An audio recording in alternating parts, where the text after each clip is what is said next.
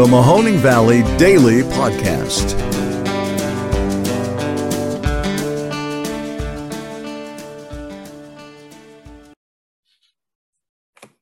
Hello, everybody, and welcome to this episode of the Mahoning Valley Daily Podcast. I'm your host, Ron Cabuno, and with me today is a special guest friend of mine, Mr. Paul Grilly. Thank you very much for coming in, sir. Thanks for having me, Ron. Real Absolutely. Pleasure. Glad to have you on camera because you are, again, one of the amateur historians uh, of Youngstown that I am just completely envious of. You have a wealth of knowledge that uh, is surpassed by very few, especially of your age, man. You got you got two lifetimes of knowledge, so I'm glad to have you on. Well, I appreciate that and the kind words. Um, yeah, it's fun, you know. That's why right, like so, I'm at the top of the amateur ranks. They say I might go pro. You know? Absolutely. Well, you're gonna get at least an honorary doctorate of some kind for that stuff sometime down the road, I'm sure. And um, I really should. Like YSU should have a small presentation ceremony for yep. me. So um the, let's tell everybody first about the Rust Jungle project if they don't know about it. Yeah, so for about 20 25 years, maybe. I'd have to go back and do that the math, long. but wow, a long time, man. Like I, I got like an actual like digital camera in like 03. But before that, I had been like, so I photographed industry, right? Steel mills primarily, primarily Youngstown, but like um, I'll go anywhere or like the Mahoning Valley, but I'm not limited to that. You know, wherever somebody wants to give me access to or I can fly my drone into, yeah. So first, let me just say that I met you through uh, Soap Gallery in downtown Youngstown because we had a joint photography show, and uh, you, myself, and uh, Stephen Poulos, um, we exit we exhibited that night, and um, your industrial photos were just absolutely fantastic, and they are just one of the many of thousands of artifacts and uh, pictures that you've created. And, and part of this project, this ongoing project, a lifelong project of love of history and, and the grit of Youngstown and the steel mills. And it's just, it's just mind blowing all, all that you've put into it. I put some time, you know, I wouldn't even, I wouldn't be mad if that was my life's work because, sure. you know, um, you and I talked earlier and I was thinking like there's historians and people out there that write about New York City like at length, you know, or Chicago or whatever, like the Dust Bowl, you know, and uh, not too many that have really like written on Youngstown. And usually it's more like broad. So I just, my whole family was steel workers and they weren't management, you know. Actually, no, my mom's dad, I guess he did wind up running this rolling mill. I think he had a white hat. Mazel. That's that's like a thing, you know. You got the white hard hat. Yeah. Keep it clean, uh, and that's how you know you're up there. Uh huh. And you probably don't pay any union dues, you know, probably management. But um, so like that was always like the side of it that I was interested in. Although like Joseph Butler and like his book, The History of Mahoning Valley or whatever, it's a fascinating thing to me. But um, so like history, I've always been interested in, and like the mills. You know, I grew up on the west side, close enough to like see U.S. Steel from the house when it was still there and we'd go down and like screw around in what was left of the mill when we got a little older. Um, these older kids like built a skate park in the old pattern storage warehouse and just well, what whatever. Do you think, what do you think drew you to documenting it? Like, was it just cool to take pictures of, or did you feel like some of this stuff might go away and it'd be nice to have later? Eventually, and maybe at first, I don't know. Like, I just I don't even think I had like the internet then. I don't even know if like urban exploring. At some point, I did find like an urban exploration website. I was like, this is I got all these pictures, you know. Yeah, could, yeah. Well, it became a thing. Here. Urbex, you know, that was like probably 10, 15 years ago, where you know social media and the internet finally people were able to start showing and sharing all their really crazy adventures, and you know, just you had already gotten a couple decade head start living growing up in these areas that have these amazing artifacts that you know you couldn't help but want to document and that's just awesome yeah and so that's what it is now and what it has been so you know just trying to If I don't take the photo, probably nobody did. And right. um, there's so many things I've photographed that have been torn down for so, so long, you know. Um, I haven't even posted about it yet, and I think the building is almost knocked down. But like the original Schwebel's Bakery, mm-hmm. which if you're from Youngstown, like you know that smell about that clown on that bag, you know the giant loaf that you might line your um, moon boots with in the wintertime. Oh yeah, before you go to Rocky Ridge and go sled riding. Big Hill, baby. um, you know, but it was the original Schwebel's Bakery, like right off of Center Street. Um, a handsome looking building, you know. I mean, it was probably built in like the 30s or 20s or 30s, so it had kind of like an Art Deco vibe to it, and uh, but it's mostly gone. You know, everything like sheet and tube, those mills like in Campbell, a lot of it has been torn down since I've been down there with the camera. So I don't know. I mean, that's just it. Trying to like take the photos, and then you know, once I start like getting whatever some exposure, like internet, social media, websites, or whatever. I started to put it out there, which has been super cool. Yeah, and you've been like you've been interviewed by media companies around the world, haven't you? Yeah, man. Yeah. Um, a lot of people like, have been wanting to, you know, get a little drop of your wellspring of knowledge because you got a lot. I think so, man. And like, uh, you know, a, a, lot of that was like around the time of the, the election, right? In like 2016. Sure. Yeah. So, like, you know how that goes. Like, you come into focus and then you you you're gone the next day. Yeah. Look at the this town. Jour. Uh-huh. Shell of its former self, you know. Don't sell your home says uh, the former guy. I mean, I, I mean, some people bought it, you know. Yeah. Um, no, that's a that's a story for another time. Yeah, but that's like what you know. Like the Newsweek, it was like their chief Washington correspondent. He just called my phone one day, you know, and he was Wild. writing some story. Yeah, man, about like the economy. Da, da, da. This is like 17 or 18. So like Trump had already been elected, but I just kept like talking about like how GM had just cut the second shift at Lordstown. Like the mills are gone, dude. They've been gone. Like I don't know too many people that are still holding out hope. Oh yeah, on but, to the next, please.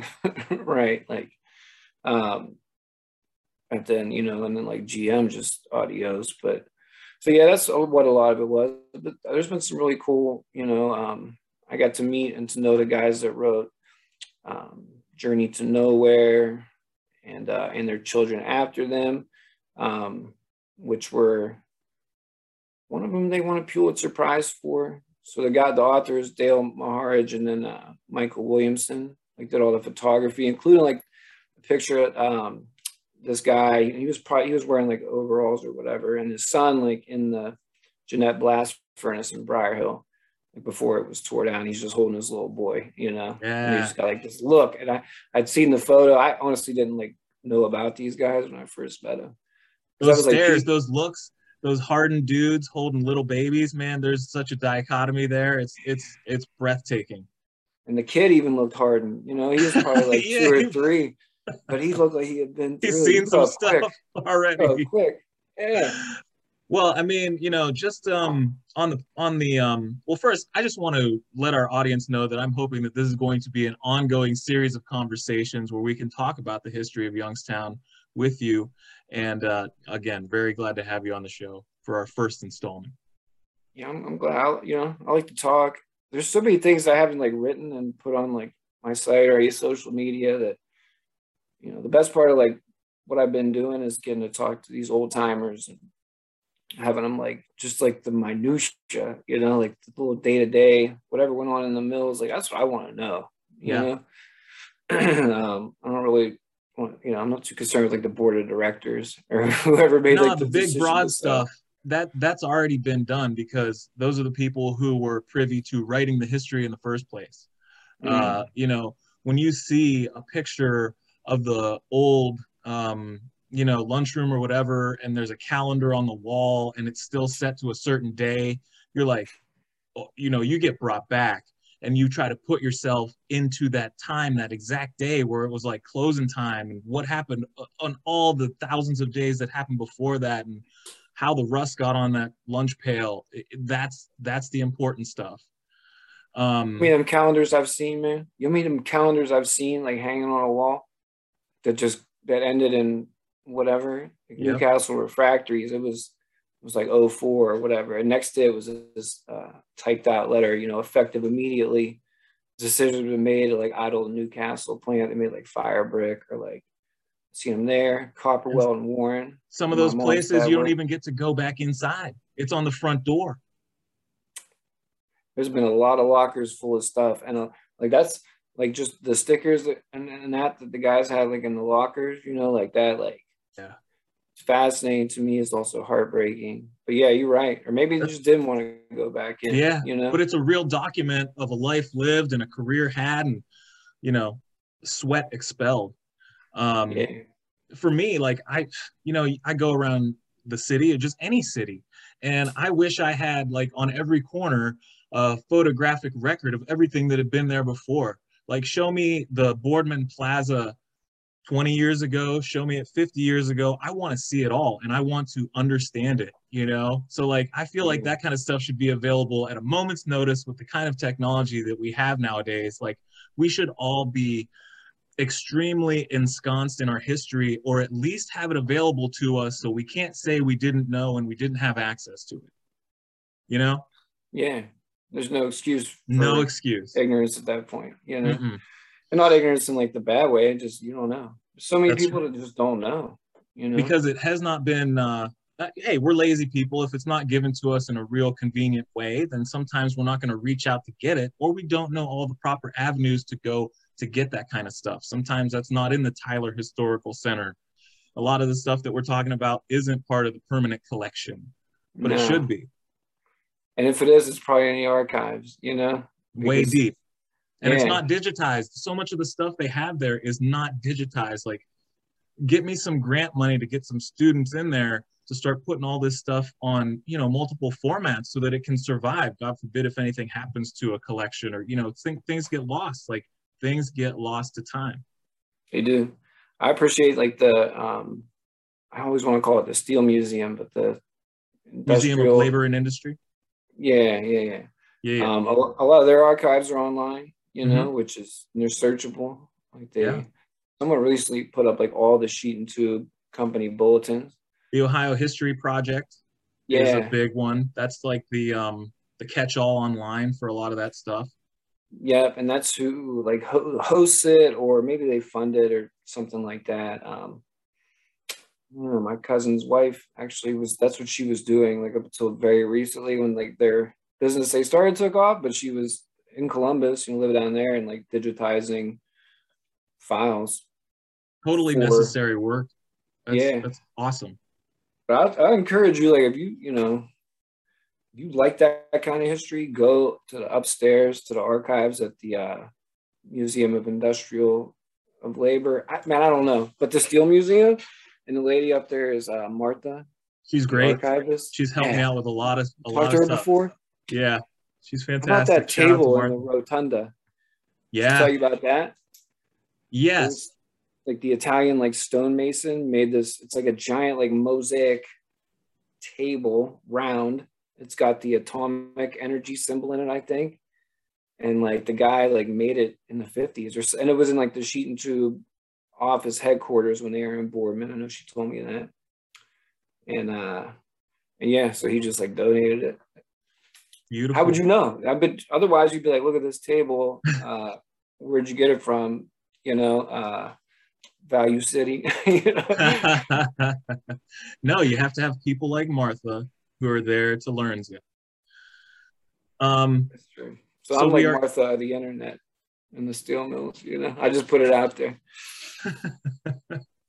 we're getting around to um to christmas time uh and i was just wondering do you have like any any christmassy memories that are real uh, valley specific Oh, for sure. You know, um, what, what comes to mind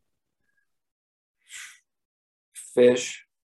I'm part Italian. You know, so seven fish yeah, we did. Like we don't now, but we still Sure. make smelts. Nice. Actually, so my in-laws are also Italian. Like my father-in-law was born there, so they they go a little harder with the fishes. So they Yeah. make seven. I don't think they serve any meat on Christmas Eve. And like when I was younger, my great grandma and them um, lived in Newcastle, PA. You know, so we would go over the river through the woods. Sister city in so many ways. Yeah, yeah. Newcastle's like so similar to Youngstown. You know, Yep. and Sharon and everywhere else, you know. But um, yeah, we go out there and have you know, bacala or whatever it's called, the salty Uh-huh. fish, and uh, it smells like that. And I still to this day like that's my job, you know. Christmas uh or Christmas Eve morning, like I'll help my father-in-law like pull the get the spines out of there, you know. Nice. I was As a at uh, Cornersburg Italian Specialties the other day and got me in the mood because I saw their list of holiday, you know, menu items you can get, Yeah, and everything was on there, and Smelts was on there, but it said in parentheses next to it, if available, you know, and I was like, oh, that's right. I think they had like a shortage No, last year or the year before. Yeah, yeah, yeah. And they were really tough to come by. So I'm just like, all right, I'm gonna get my order in early and cross my fingers because I'm not I'm not prepping them. I didn't get I got raised on the Greek side more than the Italian side, so we All right. literally never got to experience the six six fishes in a mollusk evening. Um, but um, I'm I'm jealous of everyone who got to have that really really authentic experience, man. But I will devour some schmelts. yeah, I eat them like they're like potato chips or something, you know. one of my favorite memories is finally telling my sister what they were after she just got done pounding a plate full of them when she was like four or five years old. She never ate another one her whole life. Oh, she didn't like the fact they were just like beheaded fish. Couldn't couldn't stand it. She thought they were like chicken nuggets or something. I don't know, man. Kinda. They're Yeah. they're wonderful. No, but just the knowing for her was too much. I'm like, well, more for me. Chicken of the sea, baby. Give me them wings. You know. I mean, That was- those are sustainable, and that's like that's like real immigrant living. But it's also something that they brought over from the old country, where small oily fish is what you could make us, you know, your your subsistence on. I guess you could. Yeah, they've probably been canning, you know, or whatever fish over there, and it's just a small. I mean, it's like a minnow. It's probably like a bait fish. I don't even know like it is normally but it, those those. those have lower mercury content, and they are much more sustainable. So that's like kind of like the meat of the future, if you will. If eh, unless we want to start eating bugs. Oh, I'll take the smelts all day. Exactly. Exactly. And I got a guy, I got a guy down here, this, this Italian guy, and he's got a coffee shop, whatever wine shop down the block. So he play, he plugged me into the wholesale fishmonger, you know. so Ooh, for like the last three years, I just made a call, man. I, I didn't see the shortage, you know. We just uh, you got the plug on Yeah, the I swear to. God. I'll go I'll go down to the coffee shop and he'll like just give me like, you know, this big cooler full of and it's like That's a hot spot, you know. That's so I walk in and I get the owner the head nod, and he just gives me like four pounds of smelt, you know. Somehow you have found a way to live back in time. Only you. you gotta adapt, man. You know, you gotta, Cincinnati is not that kind of town. I live in Cincinnati. You know, I write about Youngstown a lot. I talk about it a lot. Um, Yeah, currently a like- Youngstown expat, but it lives within Mm. you. Yes. you know, yeah, I'm still, you know, I was never one of the ones that was like, oh, can't wait to get out of here. I'm gonna like tell people from North Lima or something, you know. I'm from where I'm from, and uh, so we bring it down here. You know, here's a little uh, Valley specific Christmas reference. So one year we made pizzelles. Actually, every year we make pizzelles. How We are you with two the ants? Um, I'm I'm here for it. You know, All right, good. yeah, I like the traditional. Also like a vanilla or chocolate. Same. Sometimes I do like a little black and white cookie thing. You can't turn your head to quality. It's there, but you know what the original is. And like the original, like for these people here, they're like, what, what do they keep calling them? Flat waffles or something. I'm like, man, I told you it's called a pizzelle. It's a cookie. It's really not even a waffle, even though it Oh looks my like one. But they love them. They eat them, you know. But I'm trying to explain like peppers and oil. Like I brought some of that and like put it out. We I don't know if it was a potluck at work or what. They're like, what is this? It smells spicy. I'm like, yeah, kinda. What do you put it on? I'm like, I don't know, saltine. Throw it on a whatever you got. crustine. Yeah, it's- eh, whatever. Saltine, crustine, you know, put it on a Pepperidge Farm, whatever you want. Just check it out. You're gonna love it. Yeah, eggs, pizza, They kept calling um, it spicy dip. I'm like, what are you dipping in there?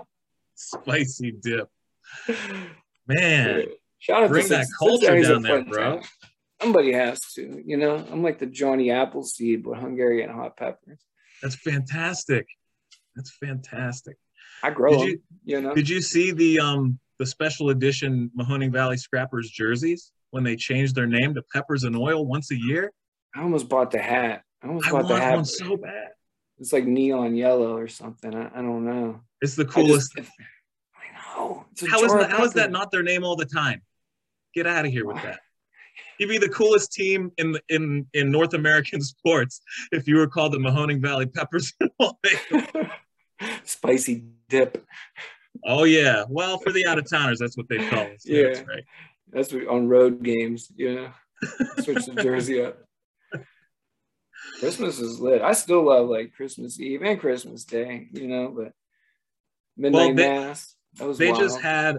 Uh, I don't know if you saw any of the photos, but Youngstown Flea had uh, their thing out on Phelps Street this past weekend. Yeah, look, it was like lit. Like it was literally lit. Yeah. Yeah. A ton just, of people. It looked really nice. It was amazing. It looked like a Hallmark movie down there, and the and the tree light. Rockwell. They did a great job and that's that's how you bring people together you know yeah for sure that's good people that's you know derek that runs youngstown flea and that um I've known him forever you know and he just even before any of that like, he looked out for me and we worked together you know just a good dude and like yeah. definitely like tries to bring like everybody you know so there I support that there that are just pure of spirit and there for the right reasons. And yeah, whenever I see people getting behind the projects that they have going, it makes me feel real good. I love to see it. I love to see like them in like Penguin City getting along, working together, you know, um, which I've like done some things with them. I don't know them like I know Derek from the Flea, but they seem like real good people too. You know? I only know Richie from Gil Mantera's Party Dream, and I wish people knew him more from that. Man, my cousin, my cousin had to tell me about that band, right? Yeah. I've seen them. In... we used to go when I was living in Los Angeles. I'd see them when they would come every year. We, I think I seen them in Chicago. Like, oh, they toured like that. They did. They were kind of big on the uh, on the lower circuits there for a while. They got a deal. I think it was like with Fat Possum or or I don't know somebody. Maybe it was the Black Keys uh, label, mm. but like they they got put on there for a little while, and they were really ahead of their time in a lot of ways. And it's cool that Homeboy's got a beer company now. Yeah. yeah, shout. I mean, that's that's cool. I didn't know they. Maybe maybe I did know they were like kind of, kind of like nationally known or regionally or whatever. Yeah. Were they like it's more of a Cedars band or a Nyabinghi band? a bingy band. Were they? Bingy, and they would play every year at Christmas time, and you know because if they were out of town, that's when everyone would get back, and people. It was like a homecoming for a lot of people with just you know beer-soaked shirts by the end of the night. Man, I wish I would have been to more. I don't know. I was just always real into like rap, you know. So I used to be at like rap clubs or shows. Yeah, I've been to you know. I know. I mean, I've been to I guess a couple shows at the Nyabinghi absolute landmark. Cedars too, yeah. Both, both. Yeah. Yeah, the old Cedars too. You know, the Bingy. I don't know. It just seemed like super grimy. I was like, yeah, all right. It might have yes. been like a metal show or something. It was well, yeah. I mean, it was like one of the best metal venues in in all of the East. And people would come, and that's where you know uh, it was just such a nexus for metal. And you find out about that later. It's like, wow, that's really cool. It's not my scene, but I'm glad, you know, people wanted to come to Youngstown to thrash.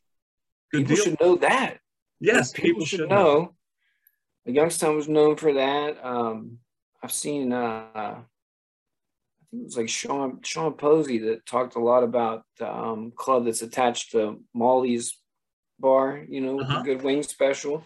Yeah, like these major like singers used to come through there. Um, okay, so you know where like Penguin City and the Youngstown Flea is now, right? Yeah. So there's like that big like warehouse building in between the two. It's like right mm-hmm. across. Do you know like back in the day, way back in the day, it was like a coat factory, right? It would have been like uh it's called like Weatherby, you know, it would have been like I don't know who even makes coats. It would have been like the North Face factory or something, you know.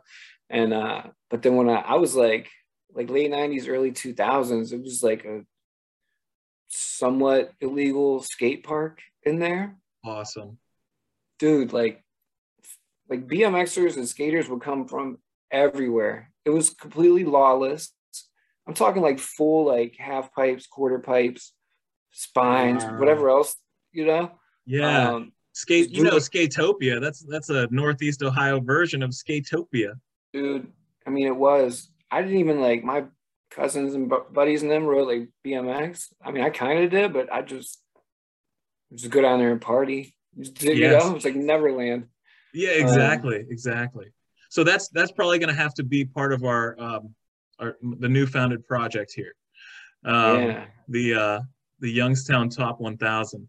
That's how we make this recurring. I just pop up with like a different like fact, you know. that sounds good. I think I've talked about two like bootleg skate parks on here at the warehouse downtown, 1090 warehouse they called it, and at US Steel, which was super sketchy. Yeah. Super sketchy. Get your tetanus shot and uh, make sure you know where the exits are. Yeah, man. It was like a six story building that was up there on like one of the floors. And there's a pattern shop, so there was no windows uh, except for one side. So if there was a fire, like the wind wouldn't like backdraft it or whatever and burn oh up all the patterns. Yeah. Like foundry molds, you know? That yeah, um, that sounds nice and sketchy. Oh, yeah. yeah. Um I was scared. Well, I might have been there once or twice. So get me out of here. No, I just I think I could break a bone looking at a sta- at a skateboard, dude. That's not. That's never been my jam. No, bikes was more like my speed. Like I just, I wouldn't even. I'd ride around. I wouldn't jump things. I think I like dropped into one like bowl at a skate park and was like, I was, you know, I'll wait till we go to Geauga Lake. That's it. For that, you know. Uh huh. Wrap me in. Well, Paul, I'm gonna wrap this one up. We're gonna do this again um, real soon, and um, if we don't do it before Christmas, I want you to have a really good holiday.